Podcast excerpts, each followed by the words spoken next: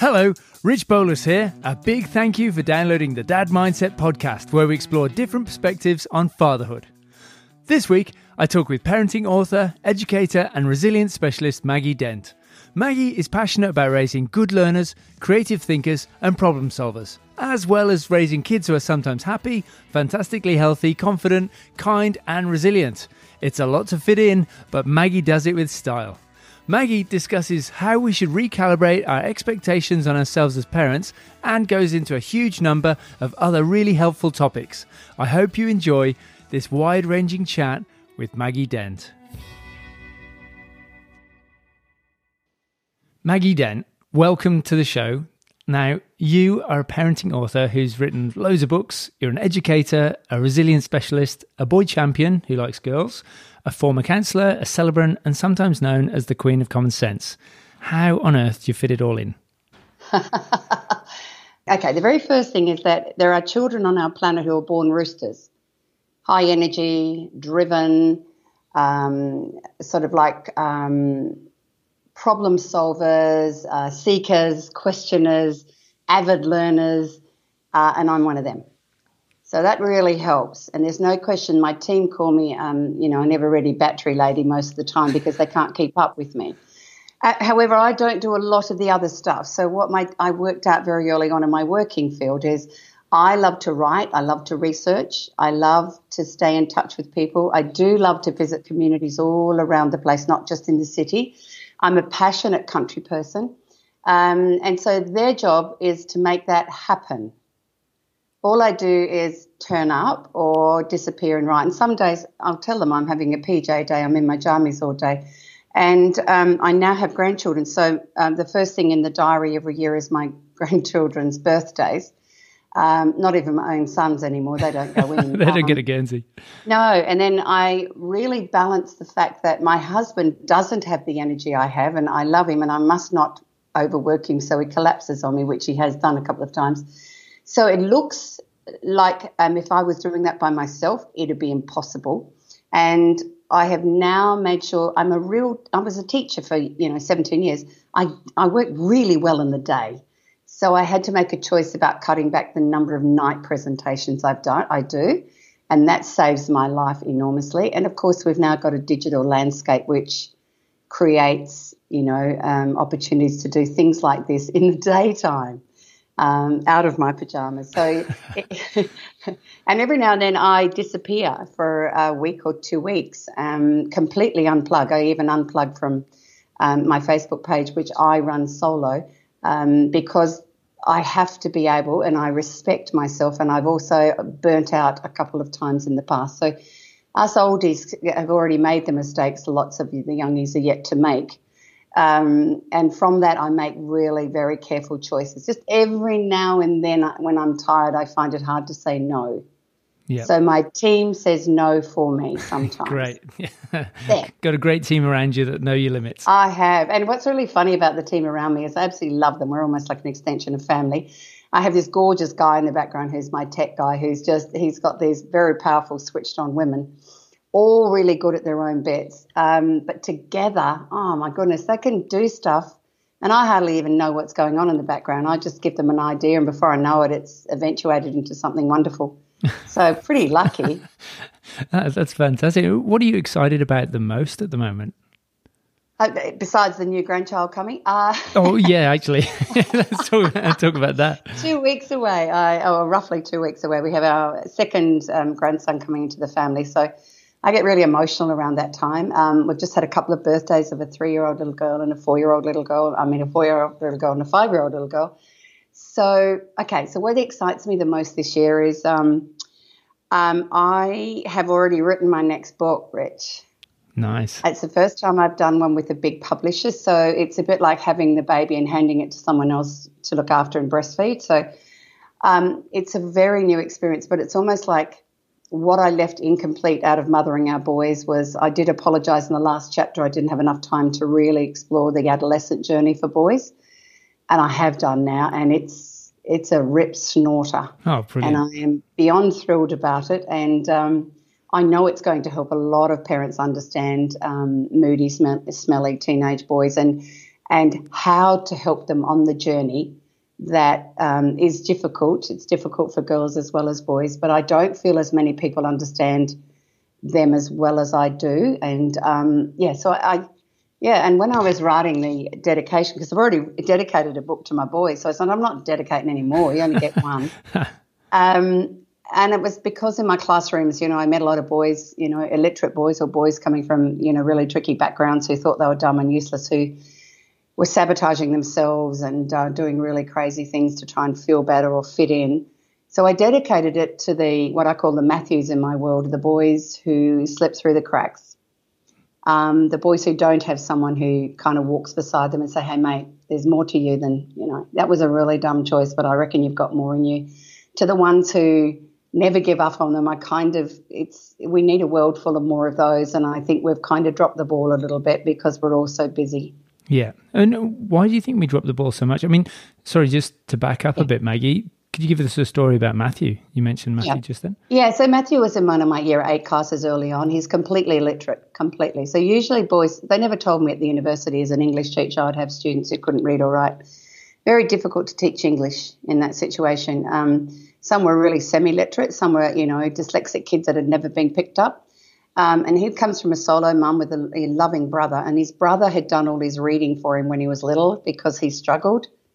Right. So he never yep. learned to read. Um, and usually they're rat bags because they're trying to cover up, look like a, you know, they act like a real dick, and, you know, fart in class. But Matthew had this long kind of hair, and he kind of slouched around, and he didn't really say an awful lot. And then one day I um, I was helping him after school put some of his thoughts into words because you can't assess anything if it's a written assessment. And he said, "Oh, Miss, you reckon you could drop me off on the way home because I was in a country town. I knew exactly where he lived." And so I said, "Yeah, sure." Dropped him off, and he asked me if I'd like to come in for a cup of tea. And I thought, "Whoa, that might be great. His mum might come home soon. I can tell her how good he's going." And and so in the classroom, I get, "Yep, nup, dunno."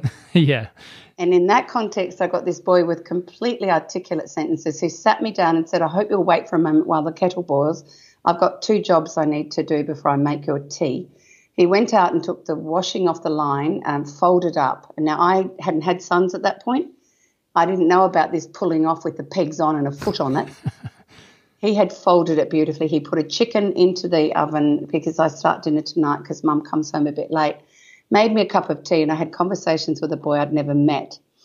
And I realized the depth and wisdom in a boy that I thought was dumb. Yeah. I thought was I thought illiteracy meant uh, not intelligent. And in classrooms after that, my class learned to respect that beautiful boy. And there were times that they'd turn around. And the one time we did a, um, a stylistic video of dots, and it was about introducing uh, racial discrimination. And um, one dot took another dot home, and the dot, you know, it was all about dots. There was nothing in it that was all symbolic. And everyone, I said, So, what do you reckon this might be about? And my brightest kids had no idea. And Matthew puts his hand up and said, Miss, I know what that's about. He says, I think it's about discrimination where some people think they're better than other people because of the colour of their skin. And, you know, we're not, we're all one. He was 13. Sadly, after he left school, um, it didn't work well. And of course, not being able to get a job or a license um, ended up with alcoholism, which ended up with mental illness. And Matthew took his life at 23. Oh, no. And I just don't want that to happen to other Matthews in the world. And our boys are are really struggling in our modern world. Um, and so it's a really big opportunity for us to change the way we we're raising them you know, um, and and people say so. Uh, and I'm toying with the title, Rich, because I think that when we say let's raise boys to be good men, it sounds like it's binary. It sounds yeah. like there's bad men and good men. And I'm sorry, I, you know, I've got both aspects in me. All the men I know have got a bit of both. So I wanted it to look towards healthy or happy or, do you know what I mean? Yeah. Um, yeah. And also the, and so that's kind of my journey is um, I don't want to feminize all boys I want to allow our boys to work out who they are and let that be valid so that our sensitive boys are just equally as valid as our rooster boys who are go getters and alphas, but that our alphas also learn that um, we need to respect, you know, others and we need to know about empathy and we need to know about understanding and that aggression and anger and violence are not just ways that you can navigate a world. So Yeah, it's a big one. It's I, huge. I don't tackle small things. no, not at all. I mean, so I mean that's a tragic story, but where where do you think we go wrong in today's society with people like Matthew? Okay, there's a few things wrong, and I think we need to just let's look at parenting first because we're in the midst of a changing paradigm of parenting, Rich, and that's from the parenting world that was very much control. Um, we use punishment, so in other words, we parented through fear. So we punish children when they did what we didn't want, rather than teach them what we do want, which is discipline. And then in that transition, people have got a little bit confused. So we don't hit anymore. You know, we try not to shame, but what the heck do I do? So I think it's building an understanding of how do we raise children to be able to understand the boundaries of life um, uh, and without needing to be awful mean people to them. I think the big one in that journey is that some of our children need more time before they transition into our school environments. Um, and, you know, I talk a lot about the research that's now supporting that boys can be a little bit later in, in being able to transition well, not only fine motor control, but their left brain. Um, we also know that girls develop much faster in some of those areas, especially socially and emotionally. Oh, socially! I'm like, oh my goodness, my granddaughters. Oh my, like, what? Like, I'm just, I'm stunned with their perception and understanding of how to get what they want, um, how to manipulate us with love. um, and boys are just really thick like that, you know. so um, being able to get an understanding of how we can help all of our children shine, and that it means those children who have dyslexia, those children with neurodivergent brains, um, we've we've got a whole different way now of recognizing we don't have to fix them to make them like everyone else. We have to work out ways that we help each child, each unique miracle. There's only one of every child to be able to become the best expression of themselves. So that means our system at the moment is one size fits all. And it's, it's we are not picking up early enough some of those challenges. And when we see them, um, we're not meeting them within. I believe they need to be met within the school school grounds rather than parents having to find allied health professionals because it does cost money. So I just believe we've, we've just got to tweak the model a little bit. We need to relax a lot more around test driven education. Um, I, I, laughingly say that napalm or NAPLAN was one of the biggest mistakes of education because we now focus so much on testing, but we're not testing some of the things that help all of our children become decent human beings. Yeah. You know, we, we don't measure their capacity to care for another or be patient in that situation or be able to lose well. You don't you don't test that. Yeah. Um, and these are these are incremental things that I explore in my ten building blocks model of how to build resilient children. Is and parents kind of haven't. You know, we don't have the same growing up who might have been there that might have said, "Hey, look, it's great for them to lose." Yeah, um, you know, you do know pass the parcel now. Most most birthday parties, everyone gets prizes. You know that. Yeah, right? yeah. So we're so. missing a little window, don't we? Yeah. Because no one wants a child upset. Um, and it's not so much about letting, it's about letting them feel what disappointment feels like, especially in a fun setting when you're going to have cake. Yeah. Um, or there's another game, or they're at a party. Um, but I really believe as our parents get busier and busier, and the digital world is stealing you away from your children, you have less time to play those games, the card games, the Connect Four, the you know, you know, um, so they learn to lose with a little bit more graciousness. So there's lots of simple things. So I guess I wanted to be the the parenting educator that says, "Hey, the basics still matter." Yeah. You know, the basics. You don't have to get you know sign your kid up for a million classes. You know, the basics matter just like they mattered. So our kids still need exactly the same things to develop healthily. That the world around them has changed. Yeah. And I hope I help parents make some sense of that, that there is also no such thing as perfect children. Yeah. No such thing as perfect parents, mummies or daddies on and Instagram is the worst thing that's happened to parenting. Yeah. No, I mean that's a, a brilliant point there that you make about how how do children develop healthily, Maggie? Okay. So the number one need of every single child is um, what we call healthy attachment. So attachment is we need someone who's nuts about us nuts about us even when we do a poo tsunami that goes up our back and don't sleep and you know we wake up with the toe up our nose and they've just smeared their food everywhere you know, there's there's that place that we've got to be the safe base for our children. Now, if our children have, you know, the minimum is one.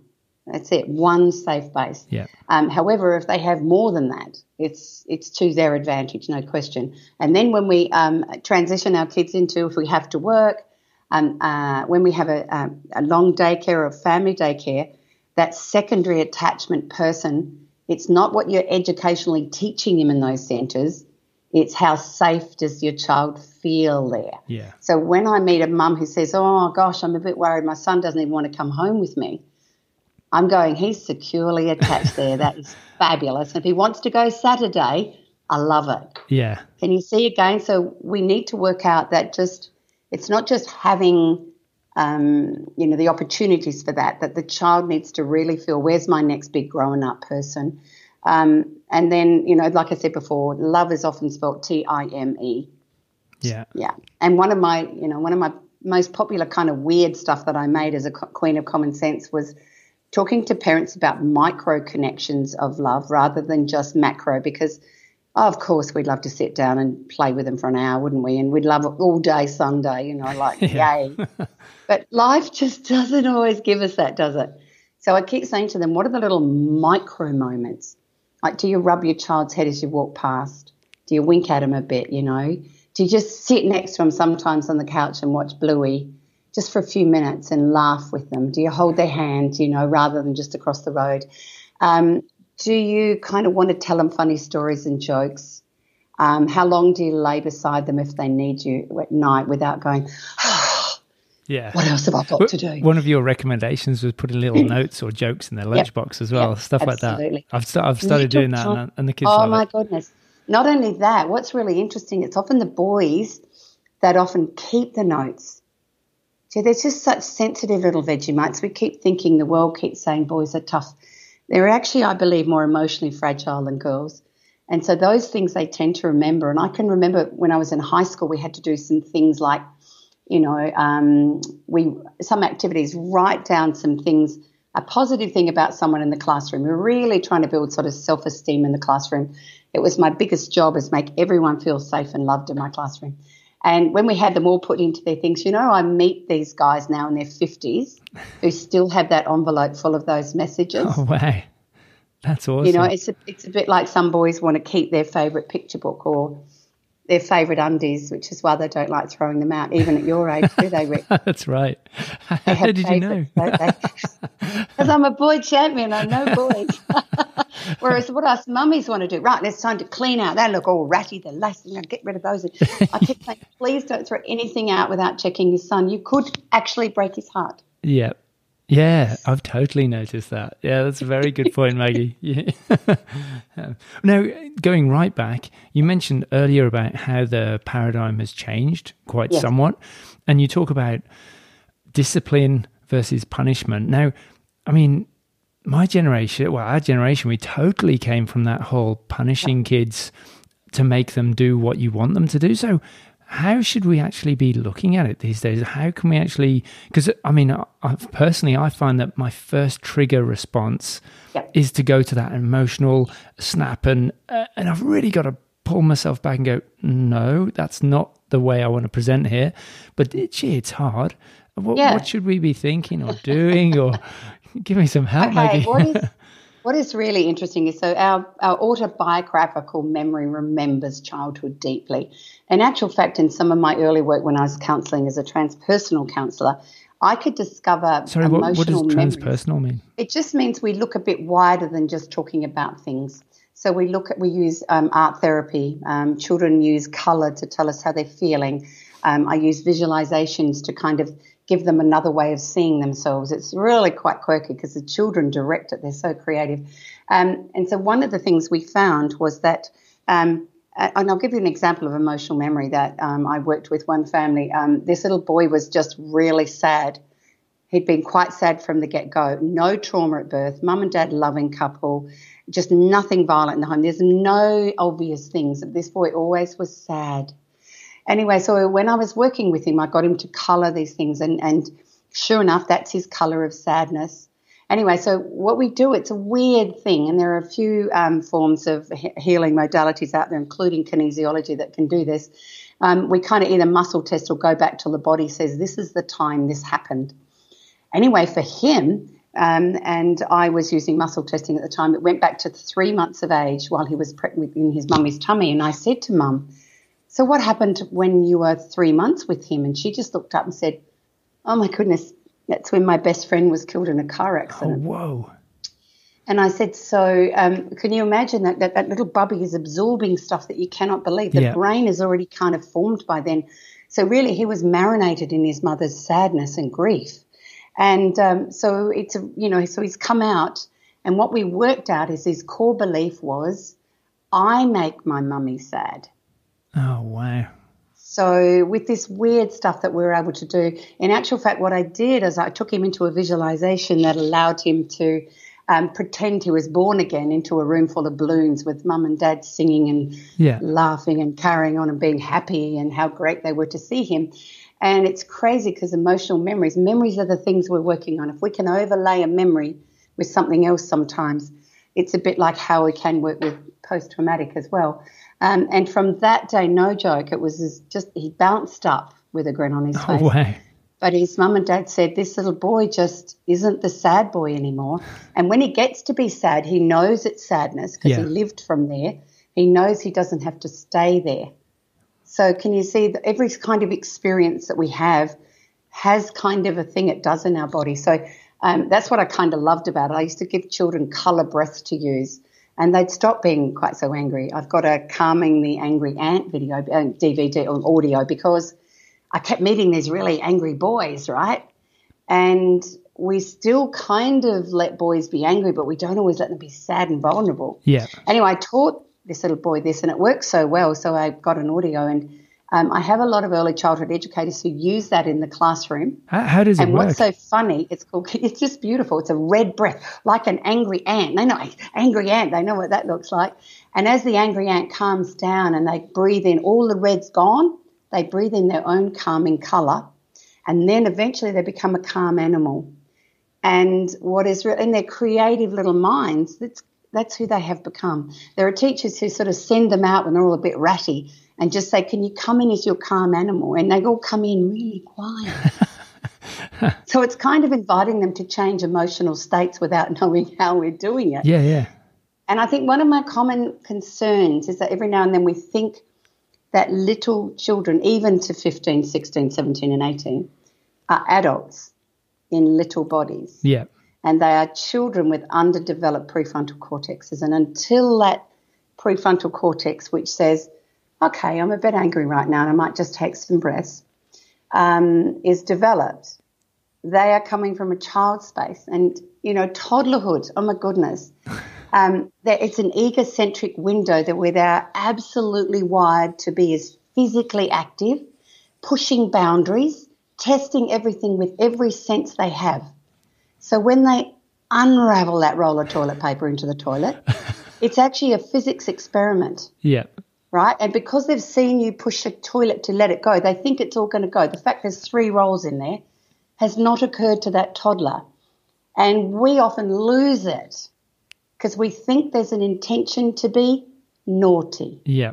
So there, Yeah. there is actually almost no intentionality. There's a few little children who are plan their tantrums, um, I, lo- I love it. most Yeah. children don't. Because I, I remember you saying it's not a bad child; it's a child making childlike choices through the eyes, brains, and, and lens of a child. And, and when you said that, I was like, "Oh my gosh!" I, I know Obvious. implicitly that we, you know, we don't develop a prefrontal cortex until you know we're late twenties. Yes. And and here I am assuming that my five-year-old boy is actually going to understand a rational conversation around why he shouldn't And get I upset. told you yesterday.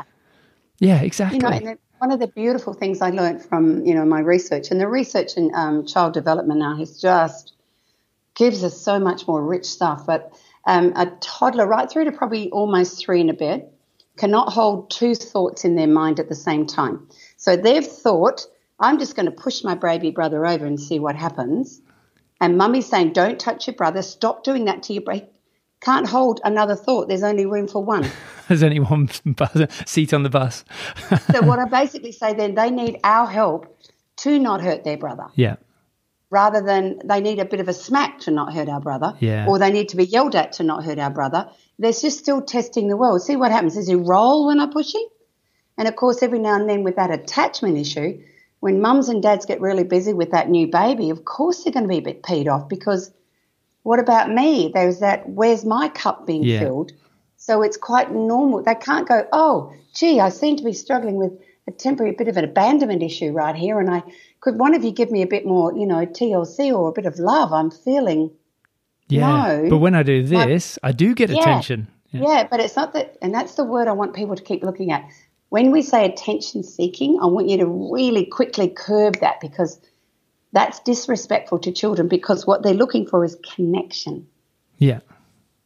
I'm connection seeking. Yeah. And that's why, you know, and I have lots of parents, Rich, and I probably you've had the same thing where you seem to spend an awful lot of time trying to get your kids to sleep, or sometimes one of you has to sleep with them, or you hardly ever sleep in the same marital bed, um, you know, and you wonder if it's ever going to happen. Um, and they go, What's wrong? What am I doing wrong? And I'm going, You are actually meeting the core needs of that child right now. Well done. You won't always have to do that. And I jokingly say, oh, trust me, your child will want to sleep with someone else one day. But but that is that is what gets them to feel the safest to fall asleep. And I would love you to prioritize sleep above almost anything else Yeah. because tired parents and tired kids is not good on immune system, it's not good on learning, it's not good on behavior, it's not good on how they feed themselves. It, so in other words, the number one priority besides lots of loving connection is how we prioritize sleep. Yeah. Yeah. And you mentioned other things like as soon as you're tired, your diet goes out the window. Yeah. You just want sweet, Everything. sugary snacks all the time and Yeah, everything. just a cascade Everything of negativity. And I think, and there's another thing I want to throw out, and you know, I I keep saying I really love parents to demonstrate or model quiet time. So just after, I really every family should have a quiet time. Sometime after lunch is a low biorhythm time for most of us, but I want dads to model it, not mums, because dads, you give them a really good job to do, they just nail it. They sleep within seconds, and they're completely relaxed, right? yeah. you put a mummy down there and the mental load just doesn't stop and she's often going oh i haven't done that and i haven't done that and I, oh they didn't eat broccoli last night and my legs are hairy and i've got to have my eyebrows done and they in actual fact the eyeballs don't stop moving Yeah. Can you see that Yeah, and yeah. it's and this is where I, I just love this to step into this place of um, how we parent now because you know you've got to remember while everything was pretty harsh it was mainly mummies at home Yeah. right? And then dads came home later and often gave out extra punishment because they were they had to be the. That's right. You wait till your father comes home. Yeah, wait till your father. No, no wonder people didn't develop warm, loving relationships with their father. You're already the bad guy. Yeah. So now with the co-parenting patterns, and isn't it a great space to be? I mean, I just watched three of my sons, and I'm I'm in awe of them. Um, that there are differences between how we want to parent, and you've already owned the fact that when, um, and I find this in my dad's early seminars, Richard, they come up often and say, "Just Maggie, what do I do? I just go to angry, and that's just my dad, and I don't want to be my dad." And um, so again, it's awareness. Women are always talking about what they're doing. They endlessly go online and look at other questions, other answers. They talk to their girlfriends, they talk to them, they go and have therapy, they do all these things to be a better parent. And dads just kind of sit around going, Oh, gee, I wish I could be a better parent. Yeah. Um, they don't always read big parenting books either. And I know lots and lots. And what's one of the gifts of the digital world is um, when mums tag dads into posts that are helpful. Yeah. So my tip for dads out there is please read them. Yeah. Totally. You want to, if you want to get sex within the next month, please read them because she's not doing that to say that you're a lousy dad, but she's noticed that you're struggling with that and that maybe we can have that conversation. But we're really sensitive. Guys are really sensitive to not getting things right and they feel judged and then they get defensive. Women have a tendency to um, want it their way and no other way. And so they can be a bit narky about criticizing. So it's a really, so that's a really different parenting diet, you know, paradigm because dads are really up there now. And mums sometimes find it hard to let go a bit. Yeah. Yeah. You know, I've actually said to, you know, seminars, I've said, you know, there's two ways to change a nappy and, and they're both valid. Yeah. And if you've put the onesie uh, over the leggings, it is, it isn't, it, it's just okay, Yep. Totally. right? It's not wrong. Um, and I guess that's why I have such a following from dads because I decode for them why mummies get so wound up because yeah. compare and despair is wired into our girls very early. So as mums, especially with a perfect world and every other mother who looks amazing and she's already got, you know, well, you've got the, abs, the Instagram filters. The Instagram filters. And she only puts up the gorgeous photos. She doesn't put up the crap one. So I want I want mums and dads to have these conversations sometimes, possibly over a meal when the kids are asleep. Go out on a date night and have a little chat about look at one aspect that's causing a bit of angst in your house and problem solve together. Hmm. Yeah. Do you know? Because together, you know, we might have slightly different ideas, but you can often find a middle space that is exactly where you need to be. Yeah, and you know, and it's okay to own up and say, "Man, I'm just fine," and it's not afternoon dropping the afternoon sleep for that three year old. It's a nightmare. Yeah, yeah. And I, one of my own sons rang me one day, and he's um, he was covering because mummy mummy works on a Friday, and um, the little oh, she's a fiery little one. I love her. She climbs climbs fences and escapes. She's a she's she's out there, and. Um, he um, so she didn't eat a lunch. Normally she eats a lunch, right? And no, she wasn't having that afternoon nap. He tried for an hour and a half and then just gave up. Tried to drive her around in the car, and she's in the back going, "Which way are you going, Daddy? Are you going past the kangaroos, Daddy? Are we going to get a coffee, Daddy?" In other words, she was not buying. yeah. He was on his third car. coffee by the time. She... and then by the time the afternoon came, of course. Um, oh my god! And he just said, "I've just had the worst day, and I feel like such a lousy, failed dad." Yeah. And I said, that's because men get their self worth from doing stuff good that yeah. they give themselves self worth with, right? Yeah, yeah, yeah. So they, every mum who's had that goes, yeah, I've had a crap day. It's but they talk the it through and let yeah, it go. Yeah, they talk it through. Yeah. yeah. And I keep saying to dads, that's just a day. Yeah. Yeah. It's it's it's not failing parenthood. It's actually being there, and it's really crappy some days. Yeah. It's really difficult some days, but you're not a failed dad. The fact you stepped up and you've given it an hour and a half. and if you've raised your voice and been a bit crabby, heck, I probably would have. Right? And I see dads beat themselves up a lot like that. And I have to reassure them that, you know, it's just it's just part of this journey and that every now and then you'll you know, you'll find yourself doing what you do. Every now and then I take a breath going, man, I'm going to just walk around outside for a moment. Yeah. That's going to bring myself down here or else just start laughing. Yeah. Well, because laughing triggers the other and things, that's one of the things know? I find that it's it's almost like I just need to get a handle on myself before I can yes. even begin to attempt to get a handle on my yeah. kids. And I think it's a really good if you're really crabby and you're really finding your, your toxic parent, and you know it can be a toxic mother you know, and I've actually, that's one of the things I discovered um, when I wrote Mothering Our Boys that um, my boy's dad worked enormously long hours. Um, and he changed one nappy in four boys because it was kind of what happened yeah. in those days. But he was also in boarding school as a boy very early. And so he was he's a boarding master. Hmm.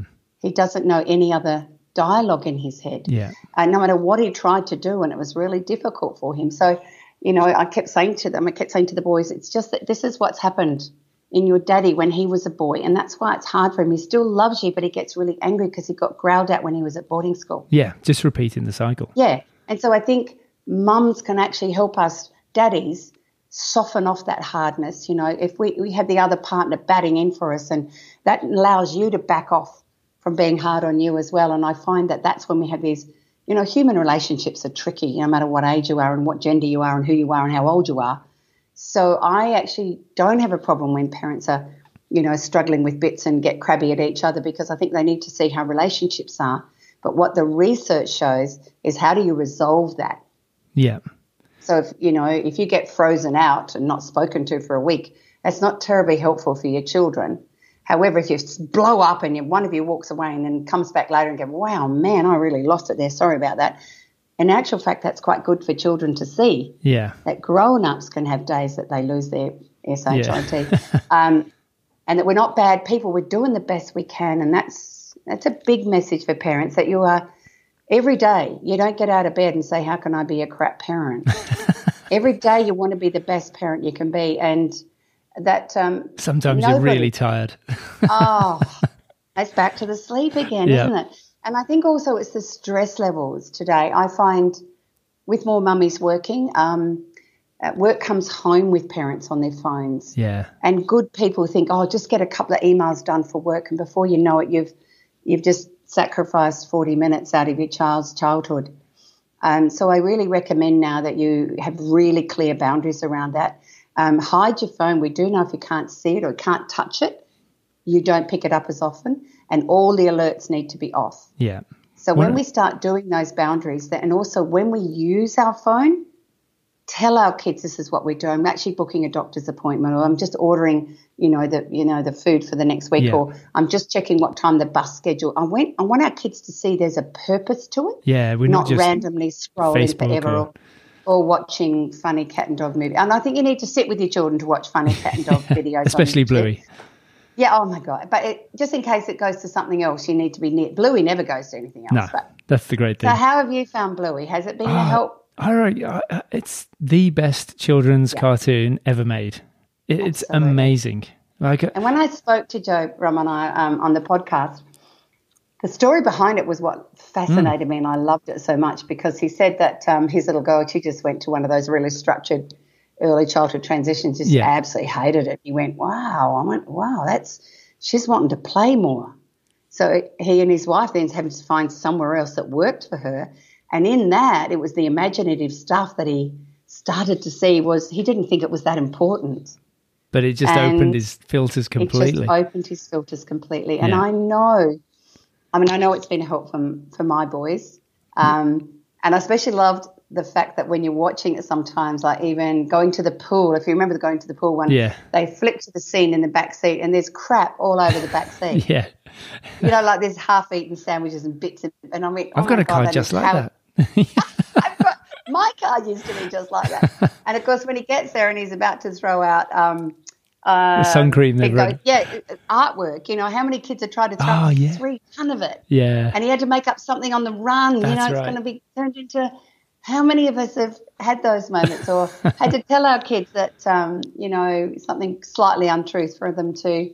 And I laugh because he captures it so beautifully, and yet he captures um, the moments that we struggle as well in a loving way. Like the pool one is when he forgot sun cream. forgot- Yeah, Yeah, he forgot the sun cream. He got the And I th- towel. I think the he- snacks. yeah. He forgot the drink. everything that he needed except And for getting the kids to the pool. turned up, Yeah. it was done with love. Did Yeah. you notice that? It wasn't shaming dad. It was just no, here I that- yes.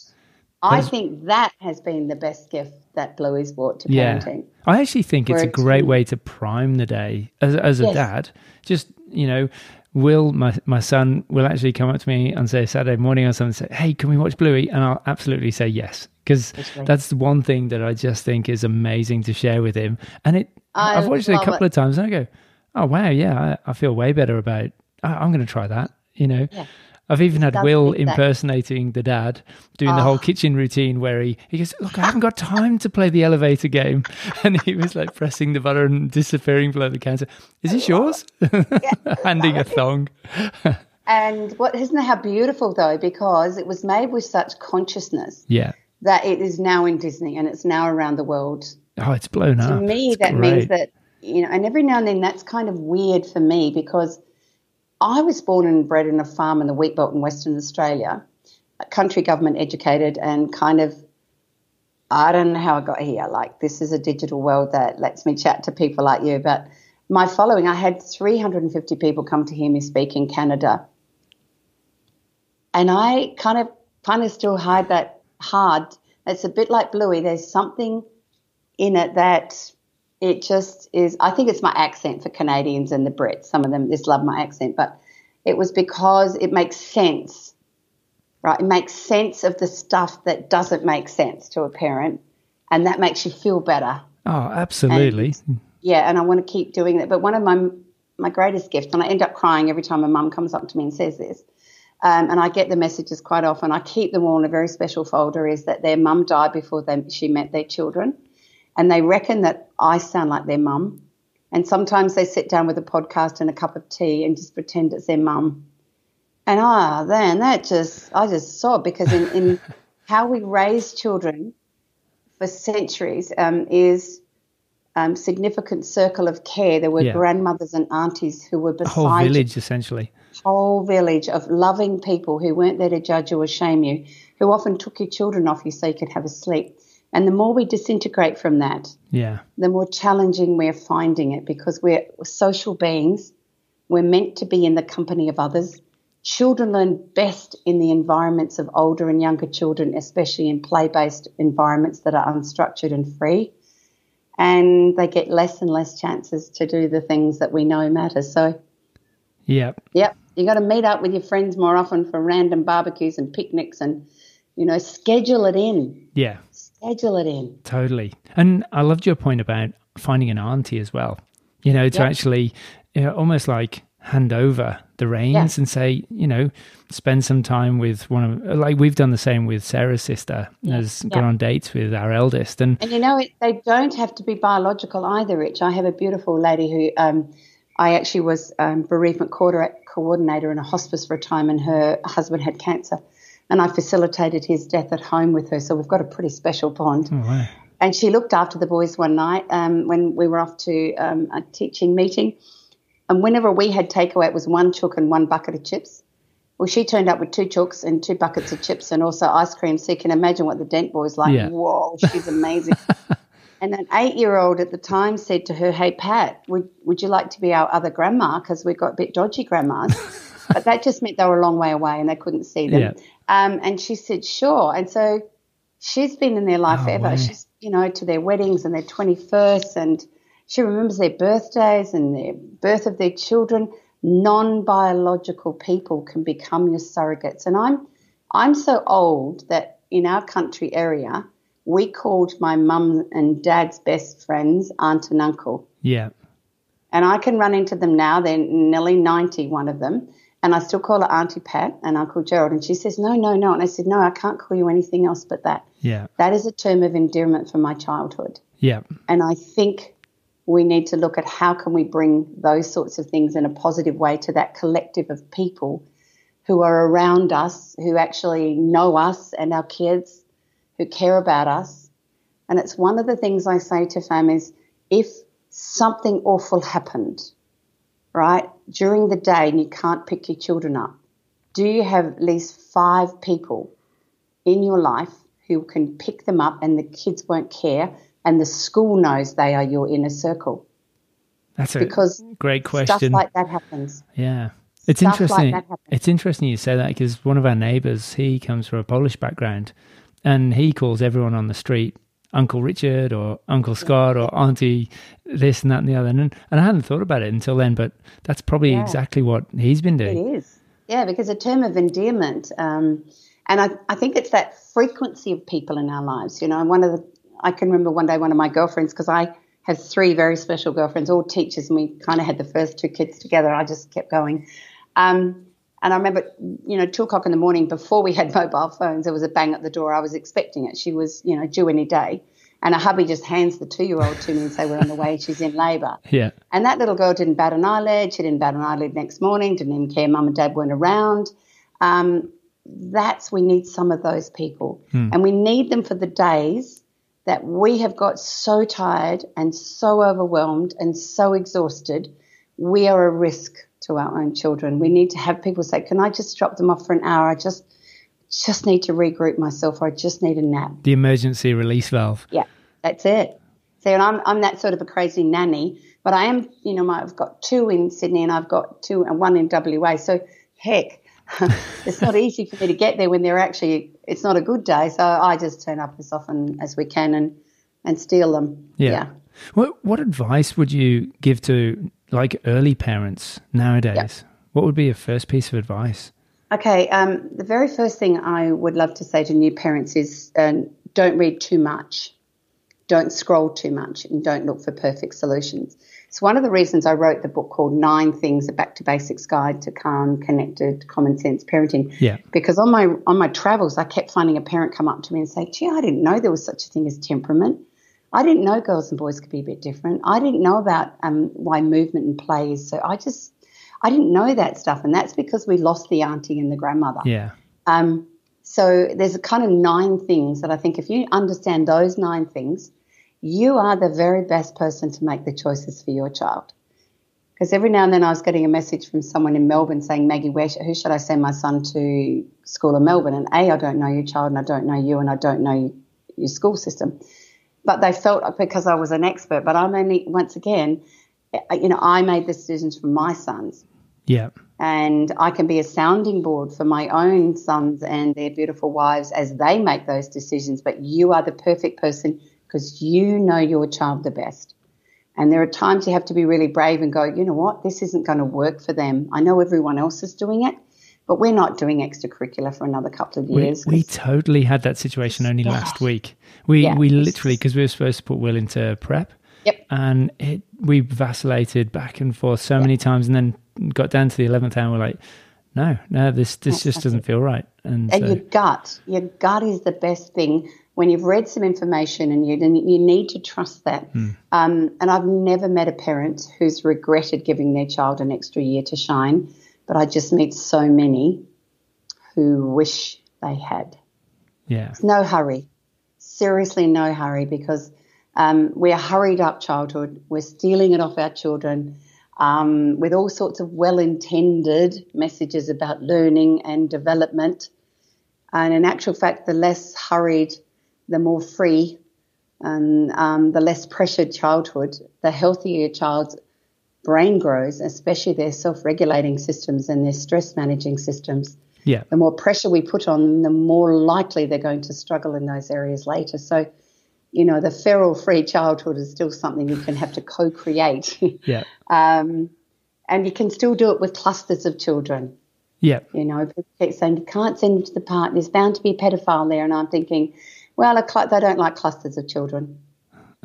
yeah, and and basically you teach your older children to be on the watch out for strange people, um, and also some of the strange people you've got to remember are actually already in your family. Yeah, yeah. Oh, it's terrible, so, isn't it? Yeah. You know, that's the that's one of the other messages that I can throw at you, which is um, today's parents actually have to start by three and four about talking to their children about body awareness and um, private parts and who has permission to touch them um, because frighteningly, um, we've had a 500% increase in inappropriate sexual play with children under five in our early childhood settings.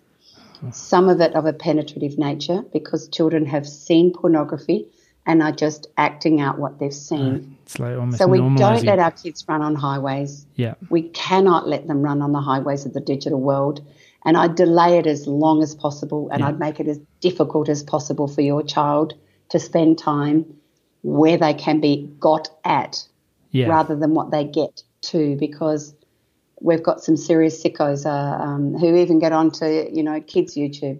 Yeah, totally. And so YouTube, you can get down, biggest challenge. fall down a rabbit hole in like three Absolutely. steps into something yep, really hideous. So if you're beside them, yeah, you know, and you've got to remember, some of our children love to watch really weird stuff. Boys love yeah. watching kids play Minecraft for hours. You know, like why don't you just play it yourself? And um, and we like watching them build things or make things or glue things or cook or whatever. Um, yep, that's okay to a point. But look at the sidebars. There's often something that they might want to, or accidentally flip into something else, and that's it is the saddest thing I think. Yeah, that you have to deal with today in today's world is how we protect our children from the harm a, that comes from an invisible world that's outside of your house. It's a really important point you've raised. I mean, what are you, what other things would you advise when it comes to screen time and yep. you know the digital engagement yeah. of our kids? Yeah. Okay. So any as little as possible under 5 mm-hmm. And if you really want some time and space from your children, any handheld device, I'd make it only for long haul flights, um, or if your TV's broken. Yeah. I'm going to tell you why I'd prefer your children in front of a TV with a very loved series. So, um, and preferably don't use the ones that have commercials that tell them to eat Maccas. Yeah. Uh, ABC iView is a saint for that reason. So you can watch the same cartoon that you know they like. What happens when you put a child in front of a cartoon that they love? It is like sitting with a good friend. Mm. They don't have to use any energy for the plot or the characters, and it's like they just sink into it. And it's safe and it's probably if they watch a couple, it's not going to do your child any harm. Um, that is really what I keep saying. If you're really at that point, you want to do something. Don't hand don't hand your phone and don't hand them an iPad or a tablet. Yeah, put them in front of a good quality TV. Be, and also be careful of the smart ones because some of our savvy kids are already able to. Yeah, get to um, onto something else. Yeah, that's right. Make sure you put the uh, the, the nanny yeah. sort of uh, the, controls the on parental controls, there are some out there and they're continually evolving. And when you get those, it really does actually help them. But by about 10, 11, and 12, your boys can dismantle them. So don't get too confident. Yeah. And make sure it's on your phone Hmm. as well. Um, and that's a really big one. I want you to balance the screen time with green time and movement with passivity. Yeah. We have had a 60% increase in um, short sightedness. And um, that has to do with um, not so much the screen as to do with not being outside in the natural environment, which stretches the eyeballs. Uh, we know sleep, uh, it upsets melatonin. You know, there's so many things I could go through, but I just want you to know as little as possible and then go to the eSafety um, uh, government site, which is a really good site and it does give great guidelines. Um, and I also recommend Dr. Kristy Goodwin's site because she's um, that's her PhD was in that Yeah. digital world on children and childhood. You've got a whole episode of your pod- podcast with her, haven't you? I have. Yeah. The very first one was with Dr. Kristy, and it was a ripper.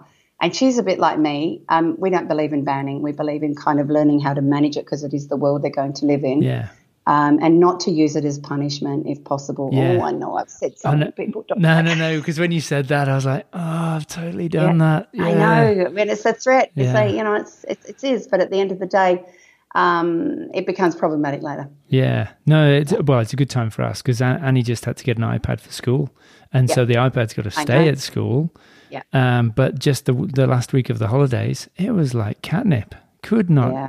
get away from it, and I put parental controls on, Yeah. and and luckily I could restrict the times. But Yes. if we'd have allowed it, she would have sat in front of it for twelve hours a day, And probably you do more. realise that all of the apps that are geared for young children under five have already got in them very specific reward systems to turn your child into a gambler. Oh, I can totally believe it. The the whole sort of well, we're we're geared to want rewards, aren't we? It's you know, it's like a dopamine hit. It is. So, can you see again? It's a really tricky space to step into.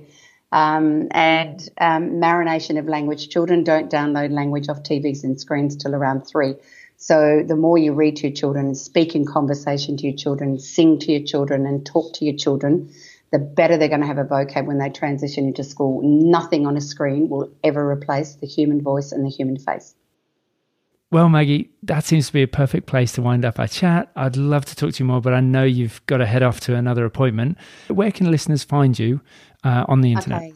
Perfect. The very easiest is maggiedent.com is, is my website, which will lead you into all sorts. We have parent help. So nearly every single thing you're pulling your hair out about, I've written about. Um, there's little search bars, which is great. I have a YouTube channel with nearly 90 videos, short three minute videos, which dads love, that explores some of these things in a common sense way. And then on top of that, I, um, I am the host of ABC's Parental as Anything podcast. Uh, and now in its second series, and uh, fingers and toes crossed, we might keep doing that, where we want mums and dads and people to listen to it together. Um, it's a great punchy kind of informative way of reassuring them you you've all you're all doing a pretty good job. Just if you know a few more things, you might be able to make a few better choices. So at the moment, and then of course, all of my books are on my website. All of my audios are on my website. You can, if you can't, you want to know what my you know seminar about um, resilience is. I actually have a digital version of that on my website because people can't always come to stuff, and as I wind back, they get a bit crabby at me.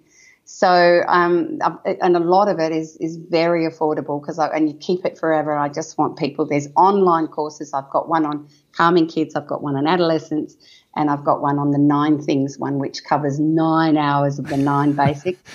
And you can just jump in and out and look at one and have a little look because sometimes after you've had your first child, you've forgotten. Yeah. You need Yeah. a bit of a reminder.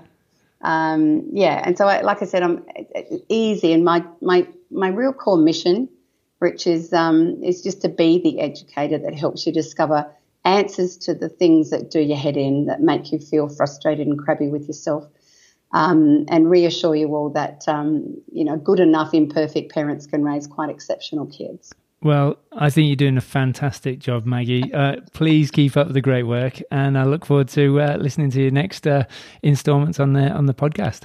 Thank you so much, Rich. Take care. Thanks, Maggie. That was fantastic. well, thanks for listening to this episode. I hope you took away from it as much as I did. Now, before you go, I wanted to let you know that we're holding our first ever Dad Mindset live event next week.